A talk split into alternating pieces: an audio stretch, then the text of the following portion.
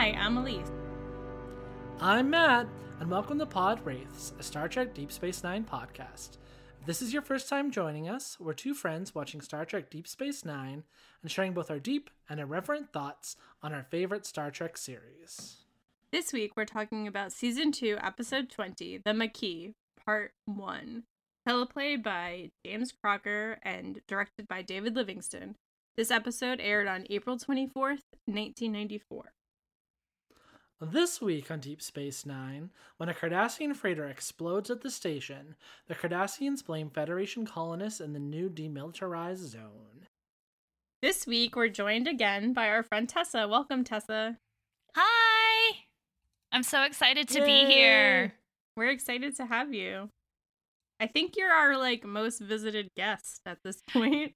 Well, yeah, I think that's partially because I picked a two-parter for this one as well. so it's like I I manifested myself into being Yes. your like most visited guest. So I was like two-parter. Here we go Yeah, Tessa will be with us next week as well. for the thrilling conclusion. There we go. and now the con- Majel Barrett voice, and now the conclusion. Oh my god, We've if we don't get her saying that, I'll be real disappointed now. We have been watching uh Batman 66, which is we're like I that second season has like 60 plus episodes. I have no idea how they did that many episodes for one I've season never of seen it. television. I highly recommend it. I know this is not a Batman show. it is bananas. It is so good, but so bananas. It is like the most campy It's thing ever. Campy And AF, whenever- yeah. Whenever I hear somebody being like, Batman is gritty and dark, I'm always like, Do you did you ever watch like the Batman 66 show? Yeah, the, Doesn't the he have, bat like, a dance. dance off and like Yeah. one of the like It's in the first episode. He's in a club and he does the bat dance. Yeah, with the little yeah. I so think that I need to see the bat dance. you do. I'm gonna have You to Google it absolutely do. And Catwoman is also fantastic in it. I'm just gonna throw that out there. Anyway. I mean, that doesn't surprise me. the the end of every episode the, there's an announcer right and he has his like announcer voice and he's like constantly like setting the scene and he's like meanwhile it's stately wayne manor but at the end of every episode he's like there's there's usually like a so the, the episodes are two parts and the end of the first part is always like batman and robin are in some like death defying situation and they might die and like the announcer breaks in and he's like teasing the next episode and he's always like join us next time same bat time same bat channel I feel like And I've that's what heard I that feel before, like. and I didn't know that it was like a real thing. Like I've Oh, heard yeah. people joke about that, and I didn't know that really came from the show. oh yeah 100% and they lean all the way into the camp like it's it's marvelous it's fantastic and it, it was on at the same time as the original series and so you get Oh, some like fun true. Yeah. crossover too Yeah,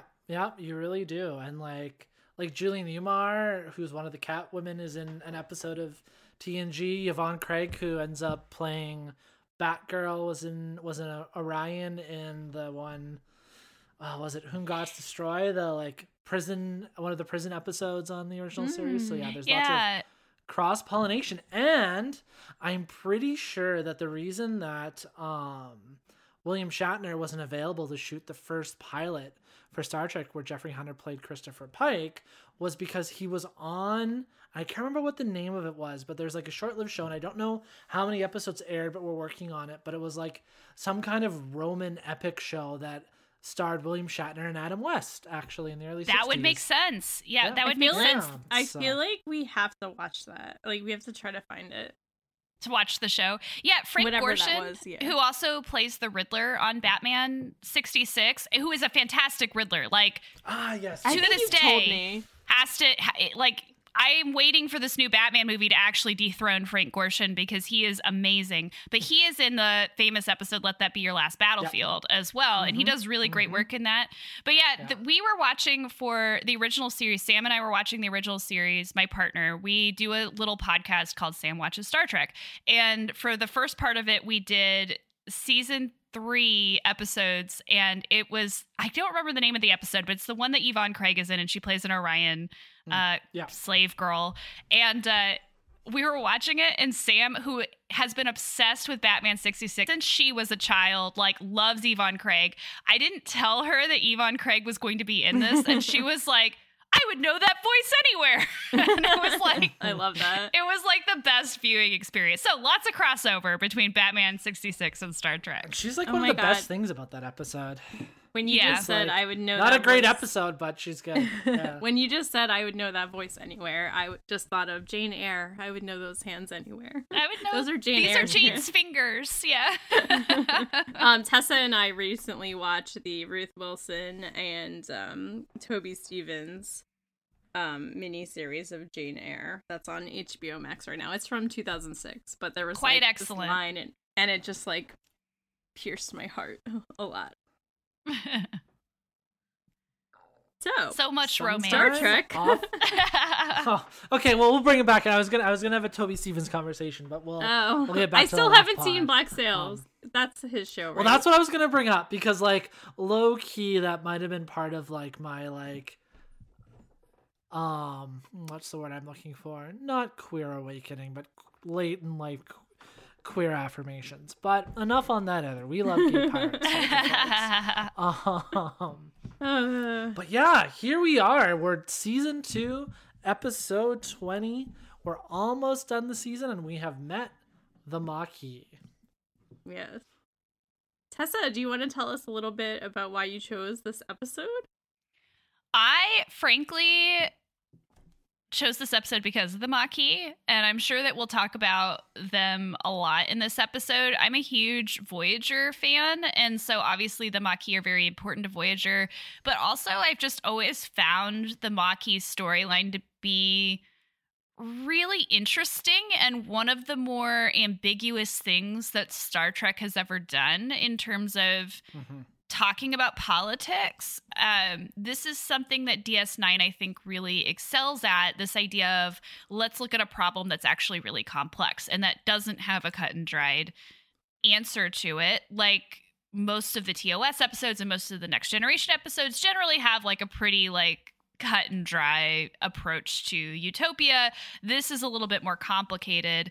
It involves politics, colonialism, who belongs here, who doesn't belong here, does anyone belong here? So, hmm. you know, all of that stuff I just find really interesting. And then of course, a lot of my real my favorite characters from Voyager come out of this particular group. So, yeah, this is this is kind of why I wanted to do this. It just happened to be a two-parter that they were introduced in, but you know, I'm always down for the ride.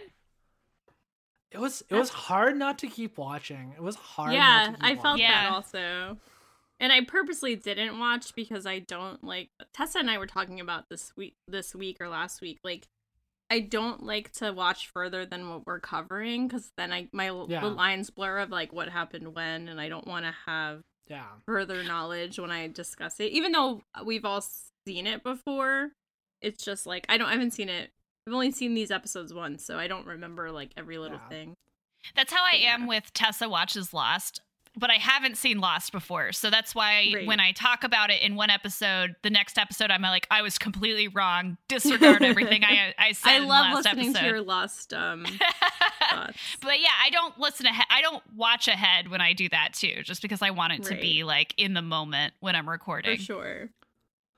Yeah, and Mi- Michael Piller has this really interesting quote in the Deep Space Nine logbook, uh, second season companion, and he talks about the the Maquis and how again they were doing.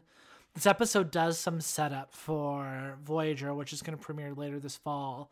Um, but he has this comment about, and this is the direct quote: DS9 is the true inheritor of the Maquis, since there's no long term benefit to Voyager. Again, not to spoil Voyager and you know the Maquis being important and, and things like that as a way to create conflict on that show. But like in light of Tessa, what you were just saying about Deep Space Nine and how it digs digs into some of the complexity of the the politics kind of in the in the Federation, um, they definitely come back and become a thing, and it's something that really Deep Space Nine can can dig into. So I guess my initial question for the both of you before we we dig into it are the Maquis like the rebellion in the original Star Wars trilogy a bourgeoisie revolution? Are they like the the American Revolution? Is it actually a revolution of the working class, or are they Do they own the means of production?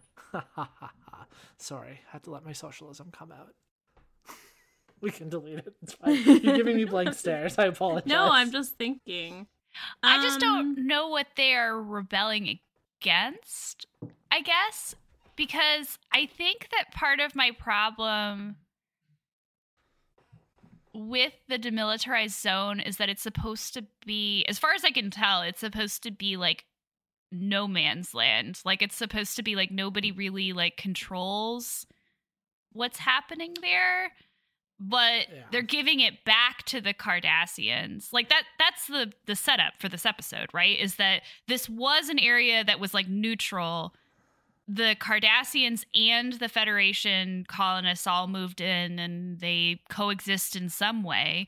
And Yeah. then Yeah. in this treaty that's coming up, they're giving it back to the Cardassians.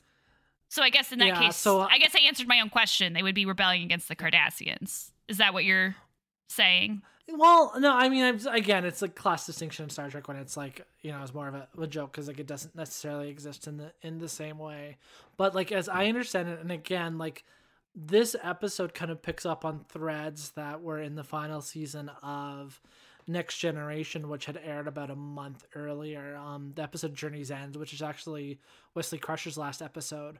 But as I, which I probably should have rewatched before this episode, but I didn't because there's too many things to watch. Um, but as I understand it, so off screen during like the first several seasons of TNG, there was a border war between Star between the Federation and the Cardassians.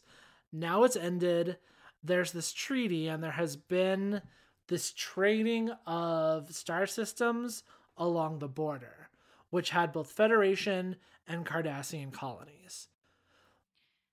As So I it- understand it, as they were at the high level, like negotiating, some of the stuff that had Federation colonies is theoretically under Cardassian control or would now, go to some of this Cardassia. or yeah. vice Gotcha. versa because some of the people didn't want to stay so they've created this like demilitarized zone where it's like starfleet kind of owns this the cardassians kind of own that Right. but like it's like this unique kind of like special sort of area that like where things just get really muddied but like they traded colonies and some federation citizens stayed on what now belong to cardassia and vice versa Right. So think how I like there's it. Cardassians that are living in, that are going to be or living in Federation space and then there's some Yeah. Federation citizens that are living in Cardassia space now.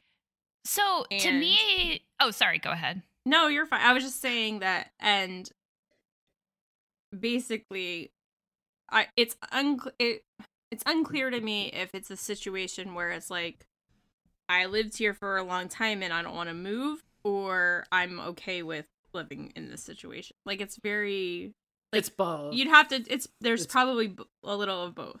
Yeah Right. So this is this one of the reasons I find this really interesting is that it's really reminiscent to me of the ways in which in the real world on earth uh you know that we have these colonial powers that just like left places that they colonized and basically were like okay everybody sort it out for yourselves which we know historically doesn't work very well especially because there was especially with the British, who's uh, who I'm thinking of very specifically in my two examples, the British tended to do this thing when they colonized a place where they would stoke tensions between groups in order to control them. So I'm thinking very specifically of uh, Hindu and Muslim tensions in India. Mhm. And then when they left. India, they were like, well, how are we going to prevent these people from killing each other?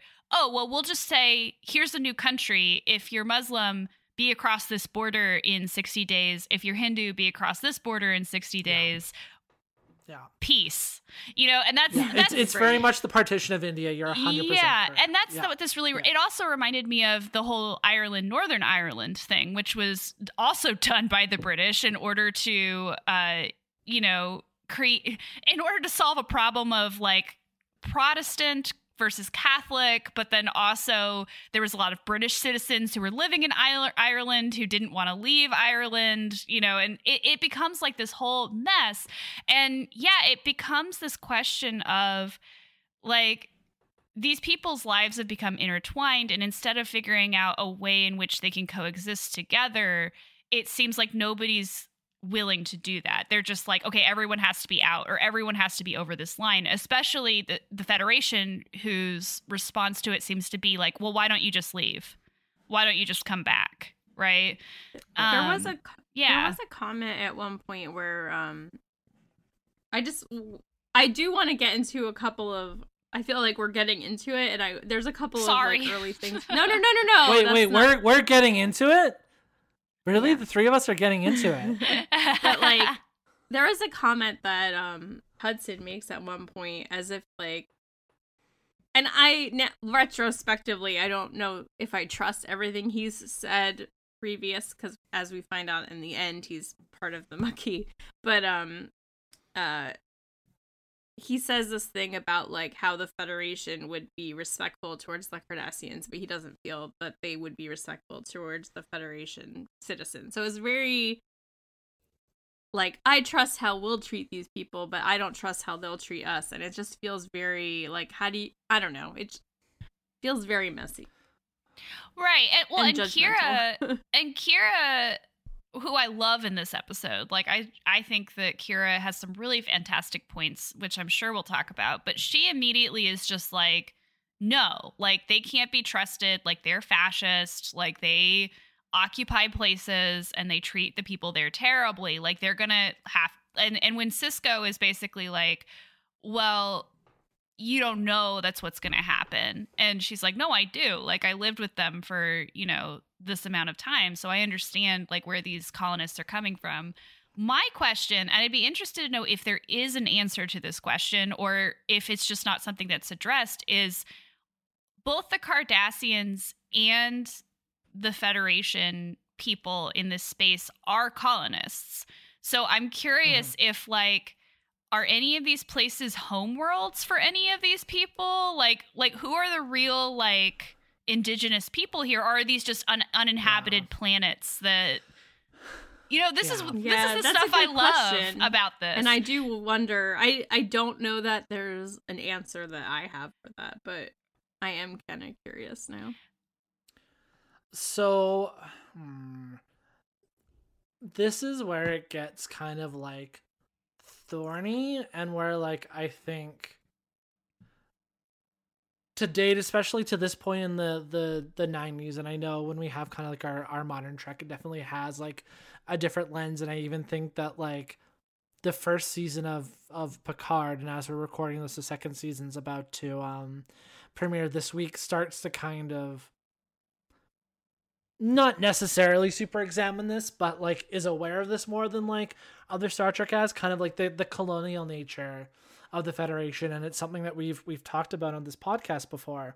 But all of that being said, I think the hand wavy exception, and I think Elise, you might remember we talked about this a little bit with Doug a couple weeks ago when we talked about Mhm. Paradise Yeah. um where they're like they're uninhabited worlds that either get terraformed or you know things like that so i don't know if it's like at least from the federation's perspective the same sort of thing as like Bajor creating a or, or sorry not Bajor as Cardassia creating a settler colonial state on Bajor right as opposed to like the colonies that the federation now has that have Cardassian citizens I don't know um we know it's something that the Cardassians were were doing more, um, based on the experience of the Bajoran occupation. But unfortunately, it's not really something that the show ever really explores. I think it's more interested in the Maquis' perspective of protecting their rights of self determination, the ability to like you know, yes, I'm a third generation settler on this planet, so Right. I'm like more from this planet than I am from Earth or whatever. Um, as a po- and their their resentment, the Federation abandoning them, abandoning them, than it is Mhm. like interrogating colonialism. yeah Um, Yeah, and I I completely understand that. It's just interesting to me because depending on whether like these are Cardassian home like home worlds or not, like you could interpret the Yeah. Maquis completely differently. Um Right. and the other reason I bring this up is because and this is not a Voyager podcast I know, but because Chakotay is an earth supposedly an earth indigenous race we can talk about why he's played by a mexican actor some other time but like the whole point is, is that he's supposed to be like a native american but he's so deeply tied to the maquis that it feels like they're trying very it, it feels like they're trying to tie the maquis to indigenous discourses and indigenous Yeah, cultures Hundred percent. I would, In a- in a really- I would agree with that. in a really interesting way that I'm not sure works if there's a, a an indigenous population on any of these planets. separate from Yeah. the Maquis. Yeah. Right. Well, yeah. And it might be worth before we record part two, just to think about to like rewatch Journey's End, like the TNG episode that kind of does some of the background for the oops, I just unplugged my headphones. That does some of the background for the treaty and stuff because the whole like moral dilemma that the Enterprise D faces is it's a colony of North American indigenous folks who left Earth to settle this planet to get away from white white colonial bullshit basically. And then Picard comes in as a white person who has ancestors that um did colonialism and they're like oh you're here to do the government's bidding again. Like so like it is doing that more directly. And again this episode i think is laying some of the the groundwork um for voyager as as well. Um but then they do some weird again in the really star trek way kind of hokey mumbo jumbo when the travelers involved and everything else. So yeah i think you're tldr you're right on tessa. Yes, I agree, I Well, this is why I chose these episodes. It's because like you like the Maquis to me are a group of people who like are so morally complicated because of these questions. And Yeah. I think Well- that it's very good conversations to have and the best sci-fi asks us to think about things like you said the partition between India and Pakistan in Yeah. these contexts that I just think is fascinating. And I do think like I I agree and there are so many times where over the course of all the shows where I very much sympathize with the Maquis and then there's some other times where I very much am like what are you doing and I just I love that a group can be complicated and not just one thing and it's really interesting. Well, and even like the insight it gives us into the perspectives of like our supporting cast too. Like we mentioned Kira before as having lived under Cardassian occupation and like the spot it kind of puts puts Ben in and like both personally and professionally, like as his you know, we go through in the relationship with with Cal and everything else. Um yeah, where do we want to? I just think I think it's interesting too. So this this two parter also reminded me of functionally the season six two parter of the Next Generation, um, Chain of Command parts one and two, which reintroduced the Cardassians, um, as laying the groundwork for DS9, which premiered uh, a couple months later and things like that, and kind of setting the political stakes a little bit for the new show to come out. And this is definitely doing that for for Voyager a little bit. Did we want to kind of get into more of the blow by blow?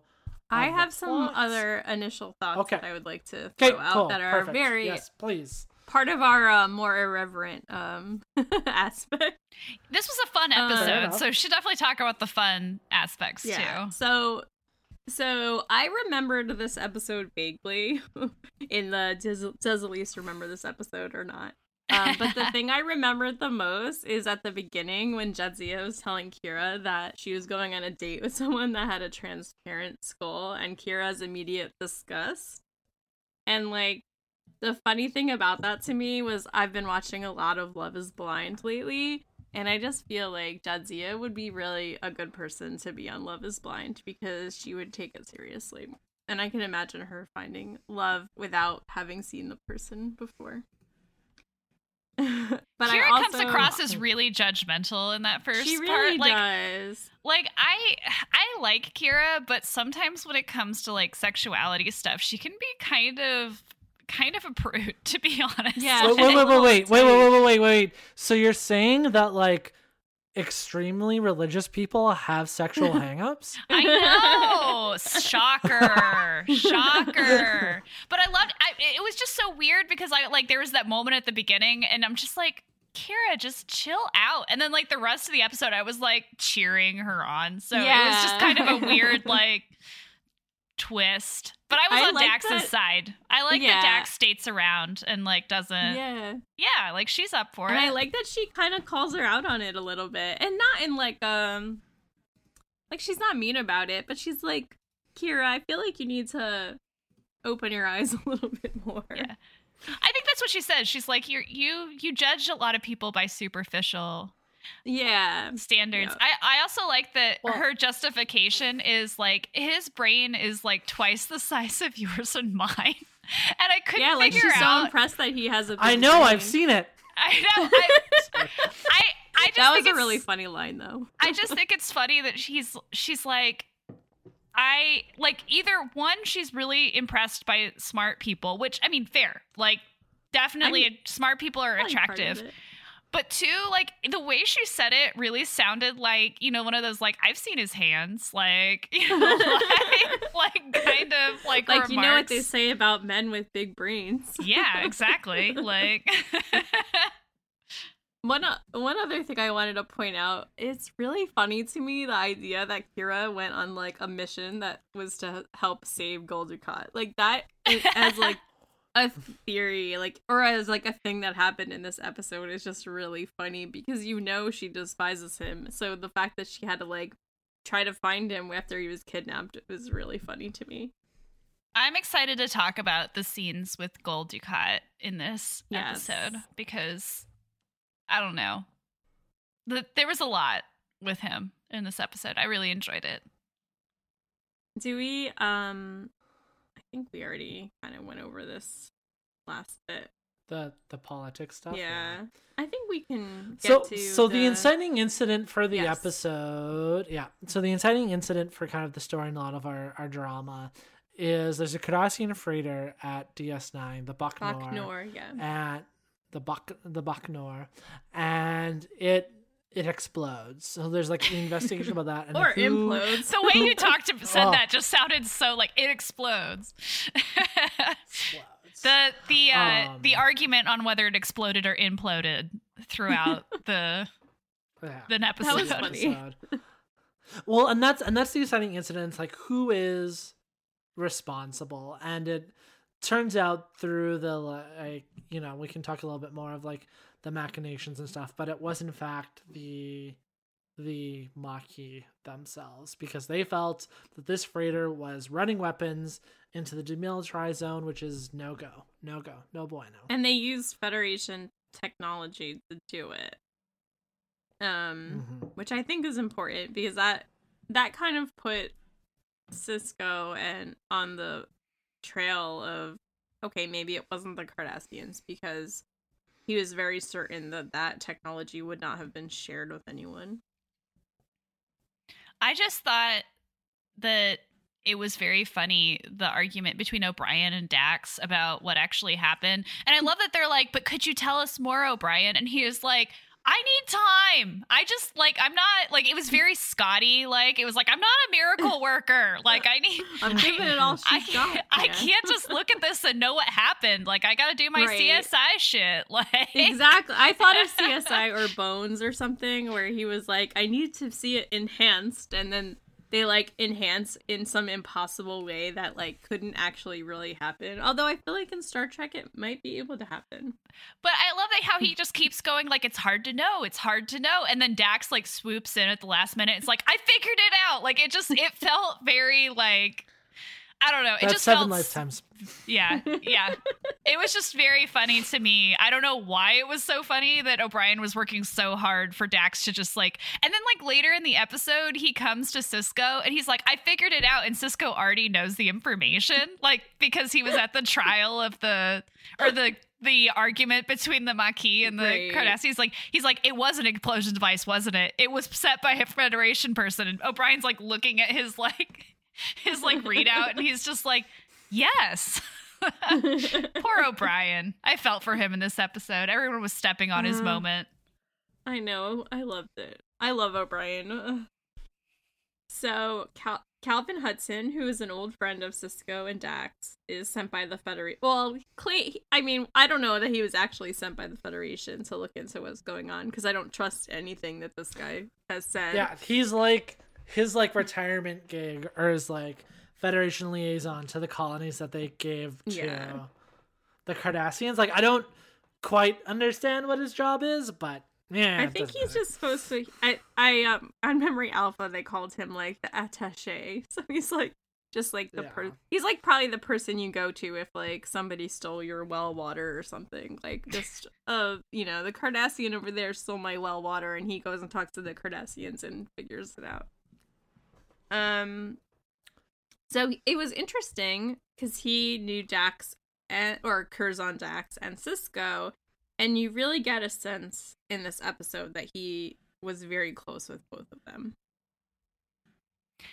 Yeah, there's it's such a weird exchange with Dax when he like is on the bridge and of course he doesn't like recognize her at first and then Right. like it's like it's Dax and he's like oh you know and they have like but it's like such a weird reaction and then like when they go when he and Sisko go into Sisko's office and he's just like the things that I like that that man knows about me my wife doesn't even know and I'm going to choose to believe that this is like one of those just like awkward like you've known this person for a long time and like you're really good friends with them and you're not expecting them to suddenly be in a new body rather than it being a trans Yeah. thing but it does come Right. across like it's a gendered like It yeah. I, I I read it similarly, but I also think like that was not the intention. And it's interesting because it's like the Trill as we've like learned in the past year, like the Trill are not gonna go back and like go ch- like Jadzia is under no obligation to go like talk to all of Curzon's friends and be like, "Hey, I'm a girl now." Like there, there's never like that. Yeah. So he probably just didn't know. Yeah, but he treats her like like it's really obvious from He's his so relation. Yeah, he's very uncomfortable, and I think it's partially because like he and Curzon and Sisko have this like male bonding thing, and they talk about Right. like like male bonding a lot, and to suddenly be like, oh, but she knows all the things. Like women aren't Right. supposed to know like Yeah. about all of my male stuff. Yeah. and like his and his first reaction when they're in private is to ask Sisko if they're banging, and that really grossed me out. And they like to start Because, like- laughing like that was like a ridiculous thing. yeah, like just because your friend's a woman doesn't mean you're fucking her now. Like it just is weird, and it felt very um bro-ish, which I didn't. yeah. like. Well, yeah, and like Star Trek, I think really likes to do that up to this point. Like it has this like really weird sense of like what male friend, like what cis male friendship is supposed to be. Um, a couple years ago, for there's a really good Star Trek podcast. If listeners haven't listened to us, it's well worth checking out uh, the Women at Warp podcast I love and it. they have a blog. They have a blog on their their website as well, which I contributed to a couple of years ago now. I think it was 2019, and I did like a, a personal reflection on the season 16G episode of of Tapestry, which is like both one of my like favorite episodes of TNG and one that like grinds my gears a lot, and like this era of Star Trek definitely has this like really kind of bro-ish sort of sense of what male friendship is supposed to be. And i think specifically like with this scene too like i am aware that like 90s star trek kind of accidentally backed into the trill being a really strong trans metaphor definitely wasn't something they were intending i think it's one of the things that like holds up the most about like a lot of the deep space nine stuff um with them being a, a joint species et cetera et cetera but when the trill first introduced, it was this whole big reveal with Riker and Odan and everything else that they were joined. So like, I guess in from a certain point of view, um, this could be Run a new thing series. to Cal that he wasn't. What right? um, that he's like new to him and like whatever, but like I still don't think that's a good enough excuse. Um, and like it comes across like a little like gender critical and like it's just not not great. And it's like especially frustrating for me as we go through and rewatch it because Elise and I just covered Blood Oath last week, which was another uh, Dax episode with our, our original series Klingons. And Tessa, you might remember this is great meme of Kor where he meets Jadzia for the first time. He goes, "Oh, Jadzia, my old friend." After like she corrects him and says, "I'm not Curzon anymore," blah blah blah blah. And Kor's a trans ally in that moment, and then a week later to see Cal be like, "Oh, I don't know what pronouns to use for you know. Yeah. this is weird and uncomfortable for me." He gave her is like, like the worst kind of look. grating. He gave her like the Yeah. worst look too, and Yeah, like he he did that like in the moment i just didn't know if i trusted his like oh we need to catch up because it sounded genuine but after that look it felt and then to go back into the next thing he says is are you fucking her i mean in different language but Right. Well, and I it yeah. also just feels weird because like she was one of the bros and now she's not, right? Which just it feels like, Like- such a like yeah you know, it it feels like some it feels like something that someone would do when they get weird about one of their friends being trans, right? Like, oh, well like Yeah. she can't hang out with the dudes anymore, you know. and if we know anything about Jadzia is that she can definitely be one of the bros. she can like, for definitely be one of the bros, 100%. And look good while doing it. Yes. After the gross "Are you fucking her? Let's laugh about it" scene, I did enjoy where Ben and Calvin's conversation went next. They were discussing their late wives, Jennifer and Gretchen, and it's very clear that they are old friends that have shared a lot of intimacy over the years. And at that point, it almost to me felt weird that Dax is not in the room with them because Yeah. I got the impression it was a very like Three Musketeers kind of relationship. And that's when he was like, but he also had said, oh yeah, that she knows way more about me than any other woman. And it's just like, "Mm, bring her in the room. Like, she hasn't changed. I mean, she has changed in that Jadzia's personality is now added to the Dax symbiont, but like, all the other stuff is still there. this just really felt like the the old like greek women can't know men only men can know other men like type of like you know women can't possibly understand us that that's what this really reminded me of Yeah. oh, Calvin's that like cis dude at Pride who like is exclusionary because he's like, yeah. Anyways, yeah, we'll just it we'll feels just misogynist and trans misogynist. Like it's it's both. Yeah, yeah, yeah. He doesn't belong at Pride. he really doesn't. I feel kind of bad for his wife to be fair. Like it kind of sounded like like i don't know the way he said it too it was like i don't know like were were you like entertaining hookers in the back? Like what what is it that she knows about you? Like what dirt does she have on you that Yeah, your wife would fair. know about? But Maybe it was yeah, because it definitely was like while he was married, because he his wife had passed after he and Ben hadn't seen each other. yeah. Yeah, But I do, I do really find the scene where he's ta- they're talking about Jennifer and and Jake. You know, like oh, Jake's like growing up. Like that was all very touching. Yeah, it really was. So, besides the weirdness about Dax, they did a pretty good job of establishing that these were two characters who knew each other and who cared about each other and had who had been through experiences together, which isn't always easy, I think, when you introduce a new character that's supposed to have history. Yeah. So I, I, think- was convinced. it's funny. One of the one of the um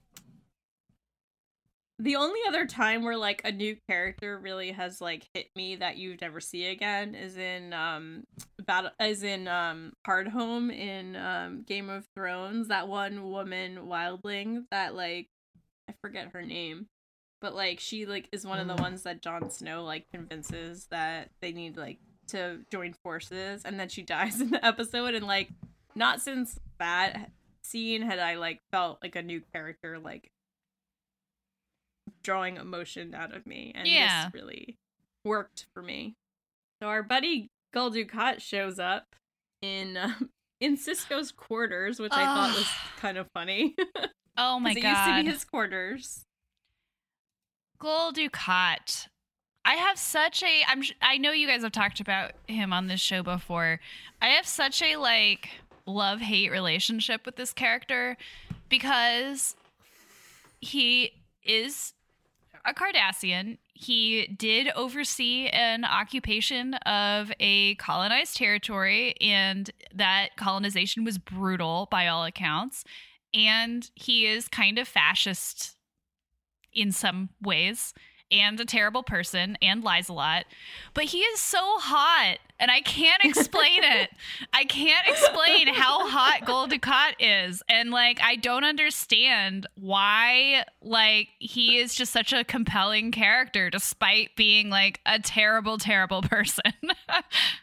I don't understand just, it. He's so cocky and like that's not something I would go for in real life, I feel like. I don't know. I don't know that I find him hot, but I love him as a character. I do not love him as a person. Oh no. But I love him as a character because he's so I find him so interesting. You kind of never know like he genuinely came here to like I like he really wanted to figure it out and knew that Sisko was not involved and I appreciate that he was like he's being honest in this episode. I really enjoyed his back and forth with Sisko in this episode, like the push and pull of just like yeah. Sisko does not yes. trust him, has figured out the hard way not to trust him. And you can mm-hmm. tell because he immediately is like, has Kira confirm where Jake is because Gul Dukat mentions Jake at one point, and Gul Dukat's like, seriously yeah. i wouldn't hurt jake and he's like you better tell me where my kid is so like yeah like i i love all that i love the scene in the shuttle where like he knows how to fire the photon torpedoes despite never having been in the shuttle before yes like so the funny. interactions between he them are great spies. yeah he has great spies so i i think honestly it's uh marc alaimo's voice I think that's what it is. I think he has a good voice, and that's why like I find voice. him very attractive. But yeah, he's just like I don't know. He he just like he seems like he knows everything. He seems like he's always like in control of the situation, it's even like when one he step ahead. Yeah. yeah, even when he's not in control of the situation, which we Mm-hmm. see Yeah. at some point during this episode. Like, um, but yeah, like, and and I love how like when they come back uh from the initial meeting with the Maquis, Sisko's like, all right, how much of that did you already know? and he was like, I knew about half and of he it. He knew a lot of it Yeah. already. Like he knew that that that like the saboteur was there. He did not know that he, the guy was supposedly um di- uh died by suicide. And Yeah, no that. But he's such a terrible person that he's like, I would never kill someone by torturing them. You got to keep those people alive, like, so you can use them later. Like, he's a but terrible also, person. Like I'm sure that someone that he instructed to be tortured died. Like, come on. Yeah. Oh, yeah. I forgot that he had seven kids. Like, is this the first episode where he mentions? I think so, because Sisko is like, I didn't even know you had kids. And I just like, I really want to know what the average number of like kids a Cardassian family has. Because seven kids I is a feel lot. like it's I feel like it's large, especially for like folks of Gul Dukat stature. Because I'm thinking back to, I think it was earlier this season. Yeah, the early season, the episode Cardassians, the one with uh, Rugal, Mhm. right, where there's this whole plot. One of the one of the last times That we was saw. that guy's Gul only Dukat- kid, wasn't it? Yeah, yeah, it was. It was because his wife had died. Mhm. Um, the idea of like what Rugal, the 26 year like- old biter that was pretending to be eight years old. Yeah, yep. That's that. That's him. That's that episode. Yep. Um, but like the idea of like Cardassian like family values and what that looks like, and like it, it seems kind of like very like this is the traditional family. We don't believe in birth control. Like you know, like large families are kind of the the norm in the Cardassian kind of like sort of structure there, and um there's a, a Twitter account, a Star Trek Twitter account that I that I follow that I quite like. It's at at this is me whatevs or Deep Space Fine Yeah, on Twitter, and they had too. a poll. They had a poll recently about DS9 and like who on Deep Space Nine more closely represented the United States, and the answers were either the Federation or the Cardassians. And I have been thinking about that Twitter poll like ever since, and I think like a certain a certain spectrum of whether it's Canada or the United States. Um, definitely, probably their idealized version of, you know, government and things like that would be something more like Cardassia, and so like it's it's Morning in America on Cardassia Prime. I feel like it's like we're the Car- they're we're the Cardassians, but we think we're Deep Space Nine. yeah, Or, like- yeah, and like that's, the Federation is like what we want to be, and the in Cardassia is what we actually are. Right. That's exactly for for I mean. liberals, I should say. I guess Matt is right. There are probably a lot of people who would straight up say that they want to be more like Cardassia, which is But I also think like when it's funny because like you say for liberals, and I agree because I think that I personally wouldn't want to be either thing. right? Yeah. Truly. Yeah. I don't know. You know I- what? I think I figured it out. I think it's a Hannibal situation. I think it's like I haven't seen Mm. that still. he he like has this weird chemistry with Sisko and I think that's what's doing it for me. Like because they like Oh, distrust okay. each other, but he like has this like real grudging like admiration for Dukat, but like Dukat I think is a little obsessed with Sisko. Like I could see it. Well, it's I remember like trying to assign star signs to the Deep Space Nine cast in like a group chat a couple years ago, and like we came down to it where Sisko is a July Leo and Dukat is an August Leo, and the ways Mm. they manifest there. So, um, I mean, so it what could does that be. say about as an August Matt? Leo, I'm allowed to say that. I mean, like, but he even says, like, he's like, I know you. Like, I know you would never do this. Like, it, I mean, he shows up in his quarters. It's hard not to feel like there's some, like, tension there. It's funny. Yeah.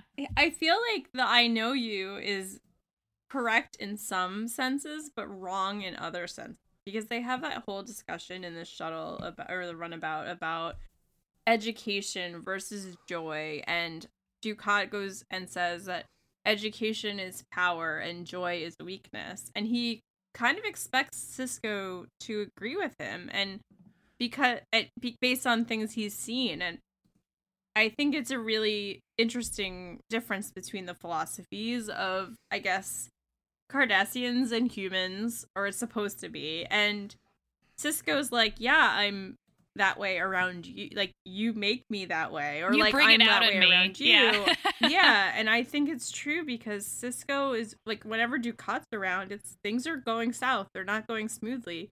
So, of course, he's going to be. A, he's not going to show joy in those moments.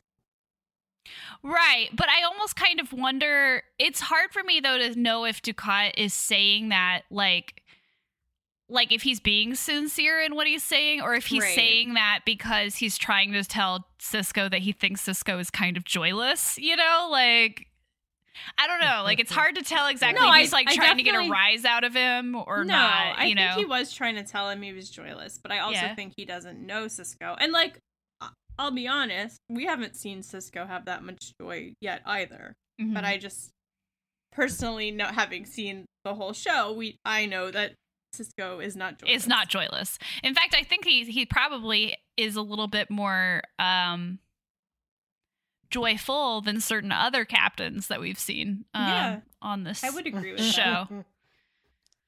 He knows how to have fun. the builder versus the explorer thing, right? Exactly. Yeah. That's the yeah. But yeah, I I just think that that storyline is just it's fun. It's fun. I really enjoy watching them bounce off of each other. yeah, and I do think that there is a real. Bounce off each other. Sorry, Tessa, go ahead. oh, I was just gonna say I feel Matt like just danced. Yeah, yeah, Sorry it's very important. audience. As we say on Monkey Off My Backlog, podcasting is a visual medium, so yeah, we have to talk about that as well. we we have to describe what's happening.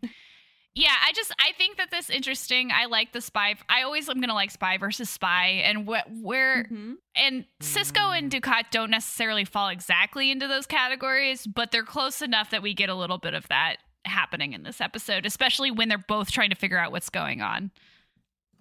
Yeah. Well, and like the whole like political like machinations of this episode like reminded me a little bit of like a Jack Ryan movie, right? Mm. Like the Dukat and Ben stuff specifically, like in Clear and Present Danger, where the like Willem Dafoe, Harrison Ford, um, John Clark, Jack Ryan stuff where it's all like we're kind of getting along but kind of not, and they end up like teaming together in the end, and like it's not like an exactly like one for one comparison, but it's the idea where like Willem Dafoe's leading this kind of like you know shadow war that Jack doesn't know about and knows more. And it's like, oh, check out this coffee house, and like, yeah, no, it just kind of like the um, cloak and dagger stuff. I I Felt think it's, very Tom Clancy to me.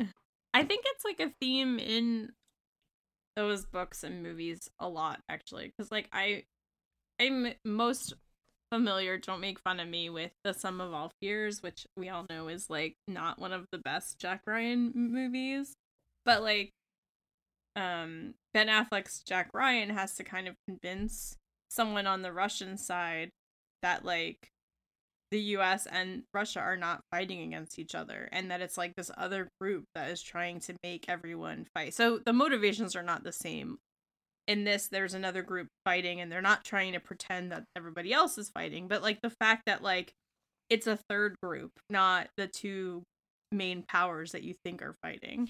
Right. So, but the all fears similar. question though is is how much Dukat knows how much is he actually going with Ben to find new information or how Or much to show. or well yeah or is it to go with Ben in order to find proof of what he wants to be happening right because if the Right. Maquis are making trouble in this zone the Cardassians have like they that gives them another reason to exert more control over this area.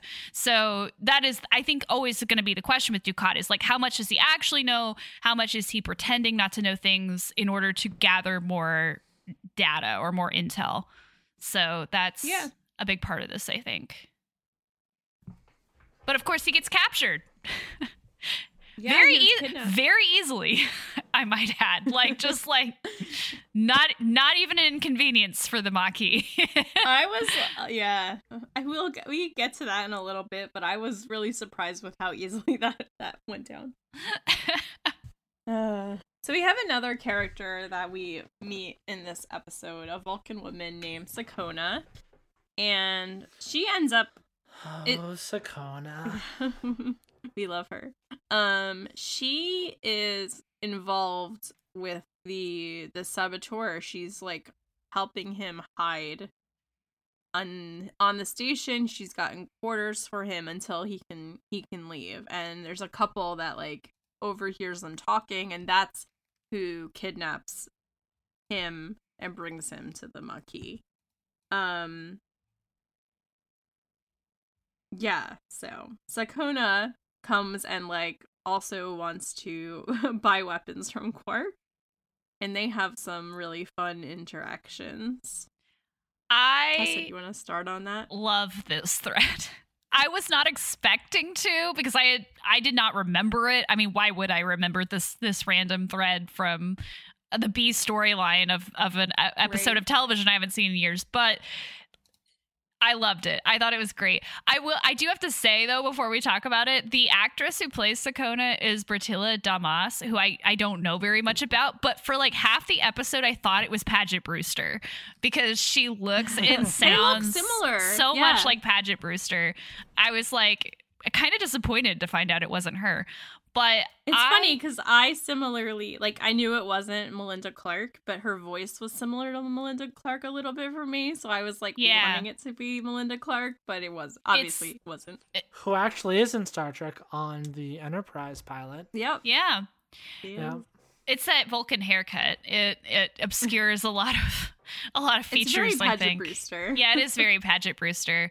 But yeah, I I loved it because not just because like I think I like I always like interspecies romances. I just think it's really interesting to like see two different not just even two different cultures, but like two different like even modes of being like try to find like some common ground or like experience attraction that you know perhaps is not conventional but i also feel like with Quark and the Ferengi, a lot of times the attraction can come across as really gross because of the way that the Ferengi are often like equated with greed or like with lust, right? Like there's some Yeah. really creepy episodes with the Ferengi in Next Generation, especially Quark seems genuinely attracted to her and is like Oh yeah. like like wants to woo her like it, it's not like yeah it is like a business thing or whatever but like is like but he doesn't do it in a way that seems like he's tricking her at any point like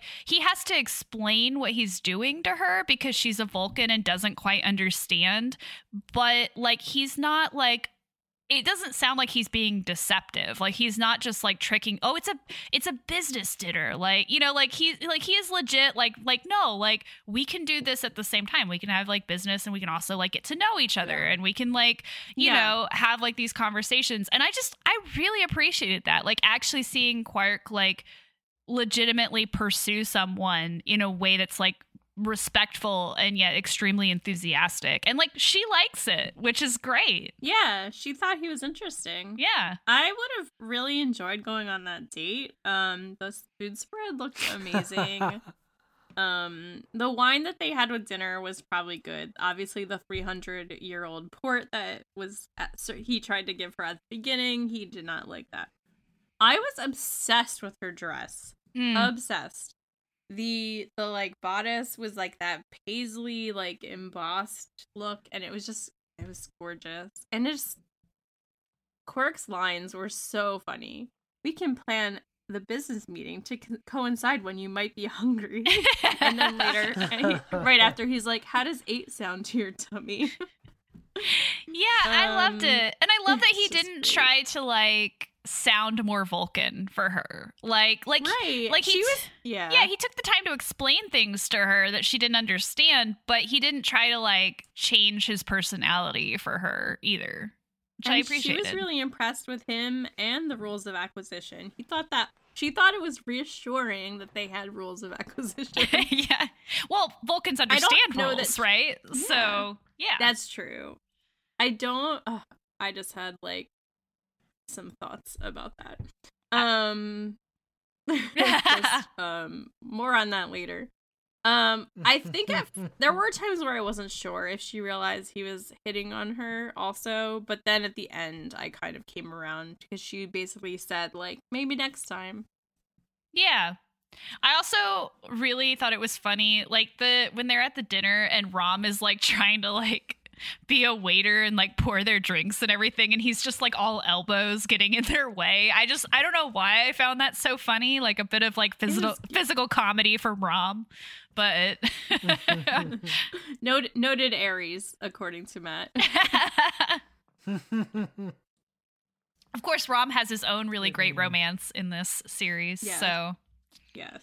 you know, DS9 uh vindicating Ferengi romances since 1990. I don't Well, know. that was like, that was like one of Armin's like big things of like being one of like the first Ferengis on screen and kind of being part of their like reclamation and expanding that culture and things like that. Like that's something that like Armin Shimerman, who plays Quark, kind of like you know if you read quotes or interviews or whatever, something he takes very seriously and I think takes a lot of like rightfully so, kind of takes some like pride in and like the Ferengis being I think the closest to 20th century humans that we see on on Star Trek as well, and kind of the performative masculinity inherent in that a lot of times is is good stuff. Um, And like we've talked about this also before, where like how we think Quark, you know, Ferengi culture talks about liking women that are submissive, and like Quark doesn't really fit that mold. He th- he like claims that he does, but he really doesn't. Well- because you know he has a thing for Jadzia, and he has a thing for Hell. other women that are very strong, and this Vulcan woman is the same. She's seems like she knows what she wants. Um and he he's attracted to that. Yeah, I mean, I feel like it's also kind of one of those things though where like you're going to say that to your bros, but then like you have your own like actual attractions and I feel like that's what's happening with Quark. I I really Yeah. honestly think there's a reason Quark doesn't live on the home planet of Ferengi and I actually think it's because Mhm. he actually enjoys a lot of other cultures besides his own, including the cultures of people that he sleeps with. Hmm. Although He's I have great. to admit that, like, knowing that the Ferengi like ears and like ridges are an erogenous zone, it really bothers me whenever Quark touches his ears, like just out in In public. conversation. like he'll be he was having a Yeah. conversation with Sakonna and then she left and he like his hand went up to his ear and I was just like, ugh, that's weird. Like, Like his Yeah, it's not like, Like- touching your beard or whatever. It's Yeah. like- He's You're, like, basically sticking his hand at down his pants. Yeah. And I, I don't know if that's just like because it's inconsistent the way it's characterized and that's way a, the way a human actor would like react, but like Right. it, it bothers me thinking that about way. that. Yeah. I think I just get um, like amusement out of it. Like it doesn't bother me. yeah.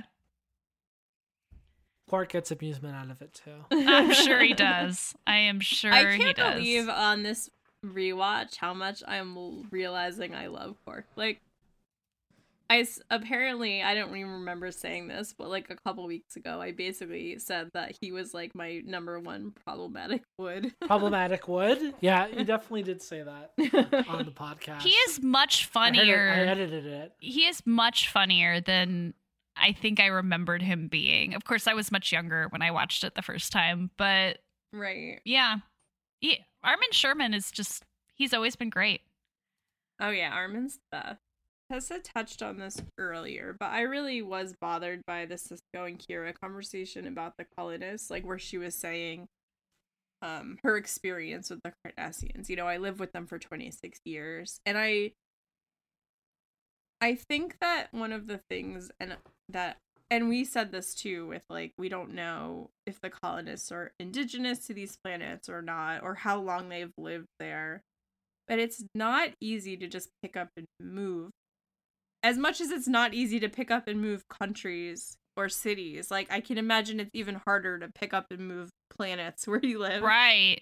And the fact that Ben just like wasn't seeing this and like was I felt like he was I felt like he was less understanding than I would have expected his character to be about it. Yeah, he doesn't come across as particularly empathetic in this episode. Yeah. Um yeah, I have to agree with you there because it does seem like he's just has this attitude of, well, this is the peace treaty, right? Like it's the law, and like, right? Which just is because the laws, the law doesn't make it right right. or fair. like we have to do this and so you all just have to move if you don't like it like and yeah like you said like that's like telling someone i mean there's been a lot of conversations right about this right? Every time there's any kind of political upheaval in the united states it's always like well why don't you just leave texas then? Or why don't you just move yeah, you know to a place Yeah. to a blue state or whatever? And it's like that's a, like a profound misunderstanding of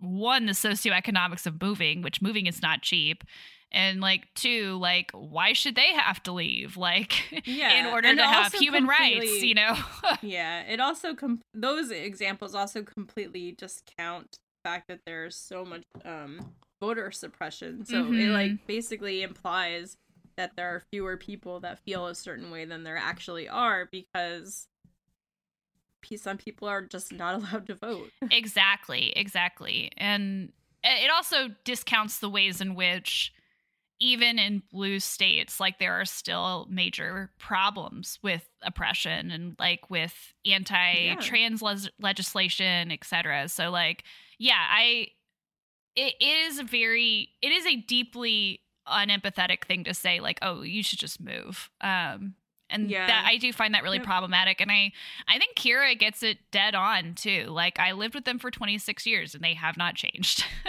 they have not Yeah. changed at all Now we can talk about the Odo stuff. oh let's dump on odo he's the worst in this Ugh. episode He really was. I was He just starting to like him again, and I then know. he Now he has goes to be all a coward fash again. again.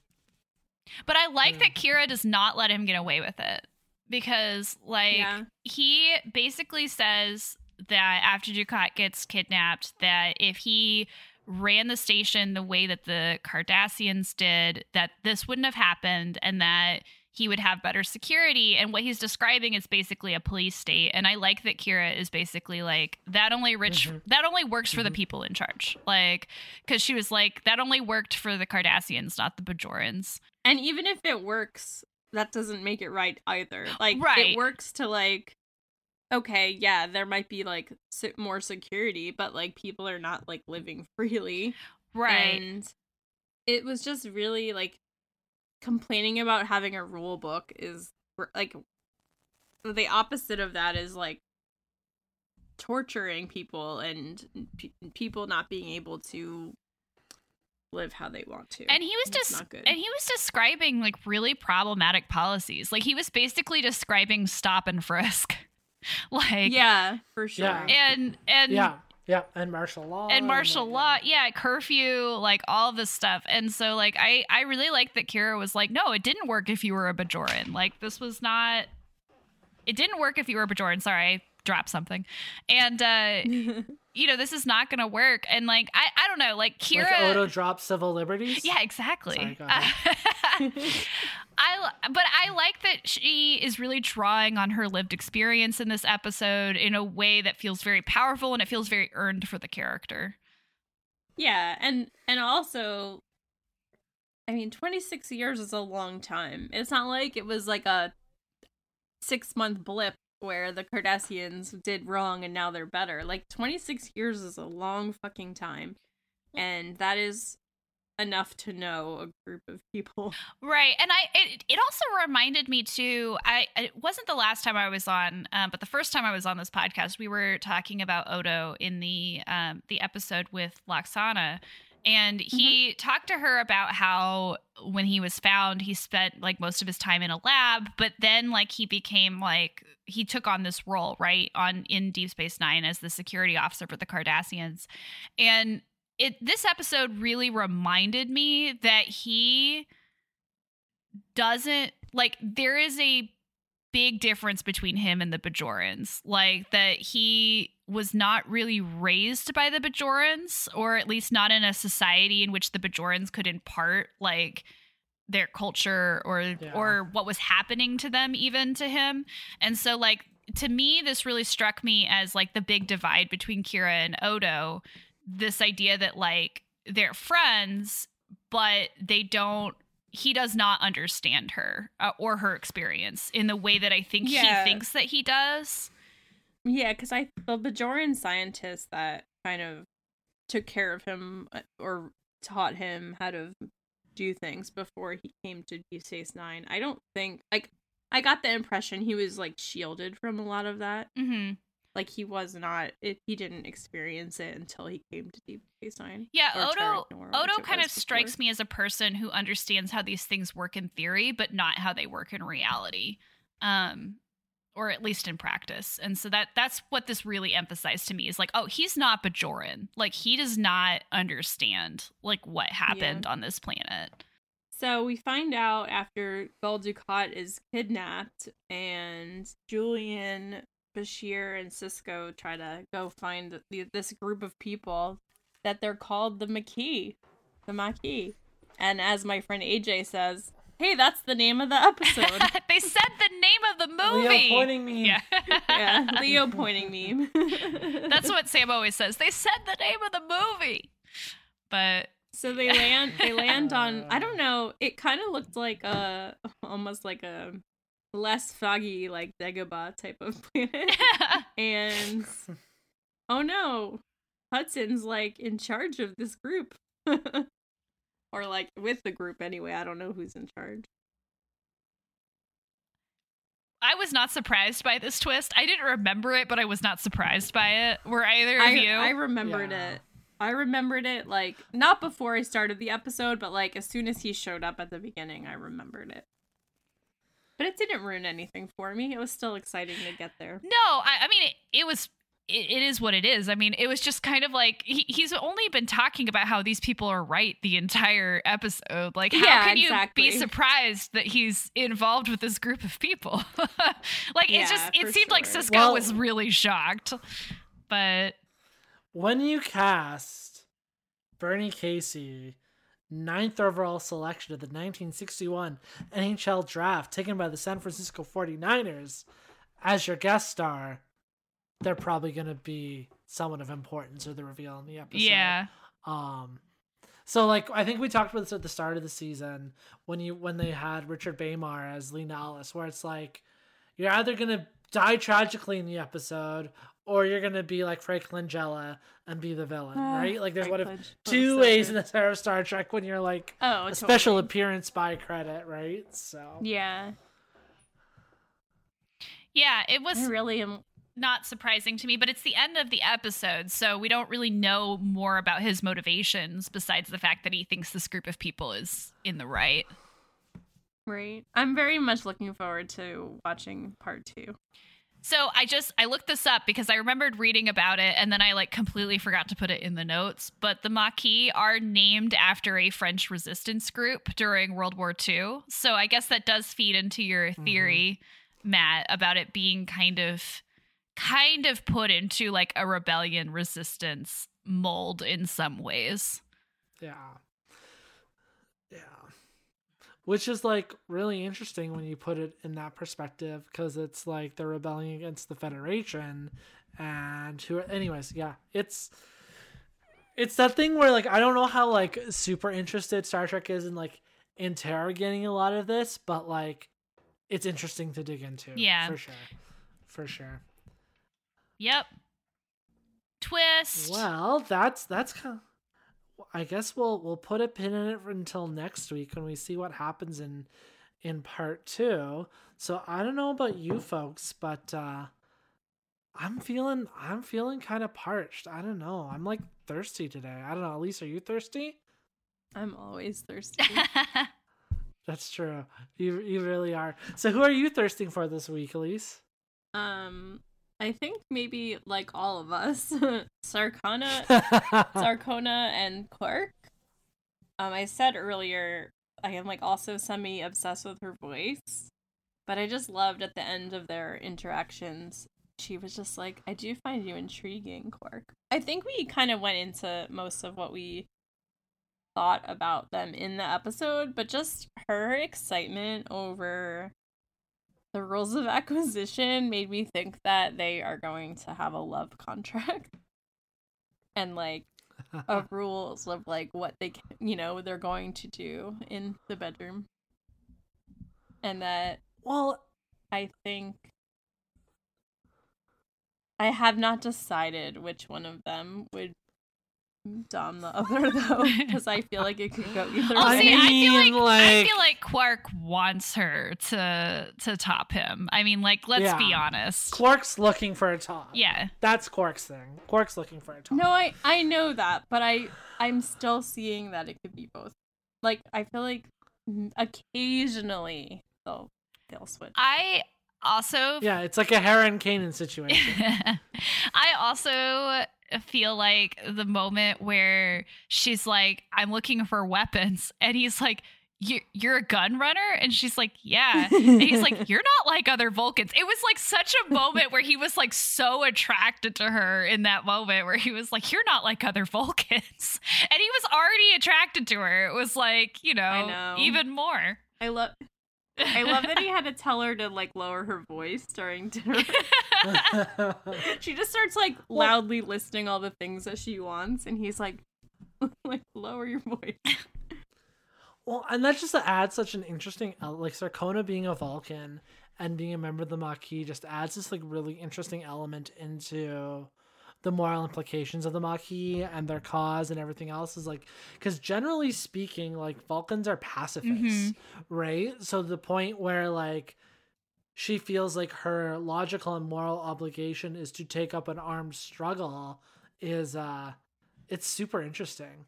Um and yeah what's what's also interesting is at the suggestion of director and david livingston and this is from the deep space nine's companion um costume designer robert blackman originally designed a much more revealing outfit for Sakonna to be seen in this episode. However when rick berman saw this more revealing outfit he told blackman to tone it down somewhat because of Sakonna being a Vulcan.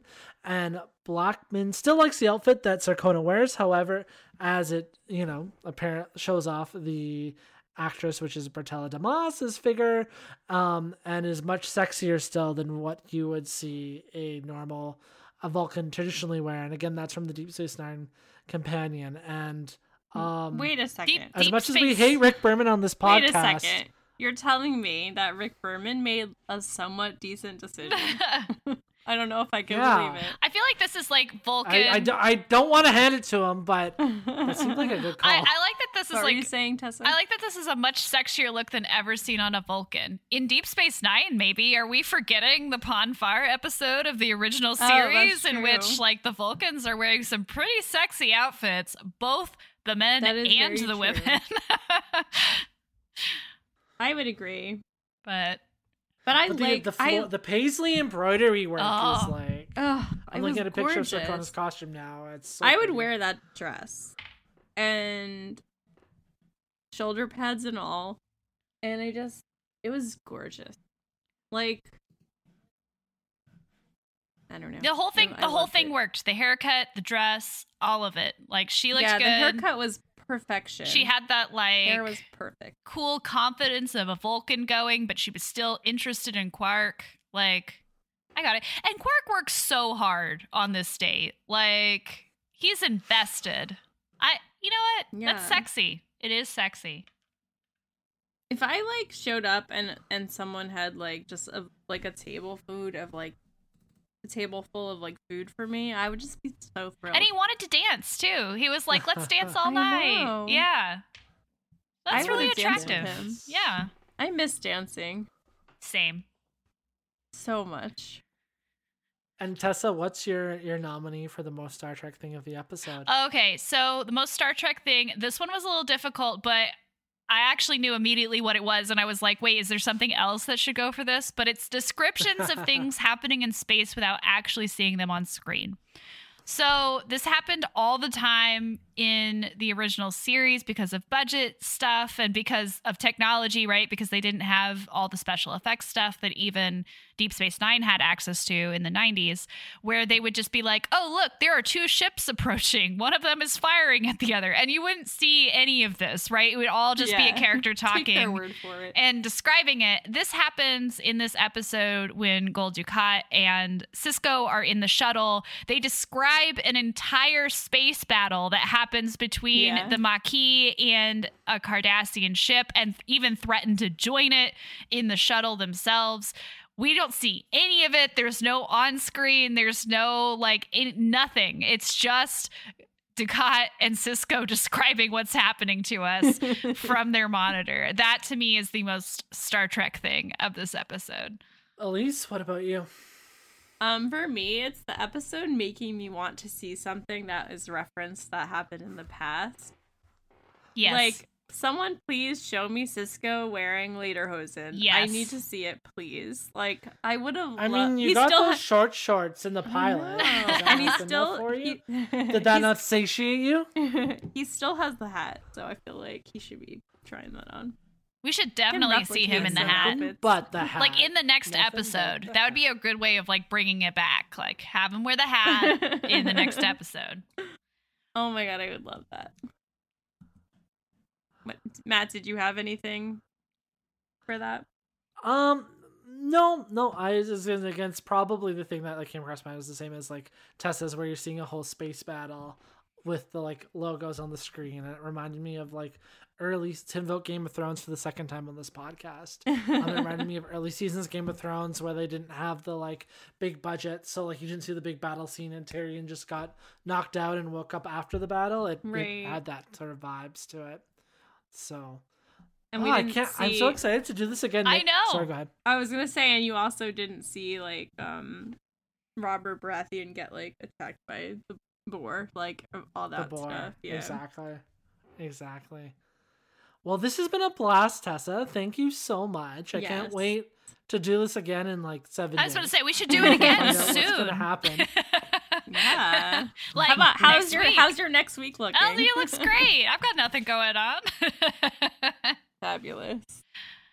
uh Well, until next time, Tessa, where can folks find more of you on the internet? So you can find me on Twitter and Letterboxd at Swehla Tessa. Swehla is spelled S W E H L A. You can find me. I have two other podcasts.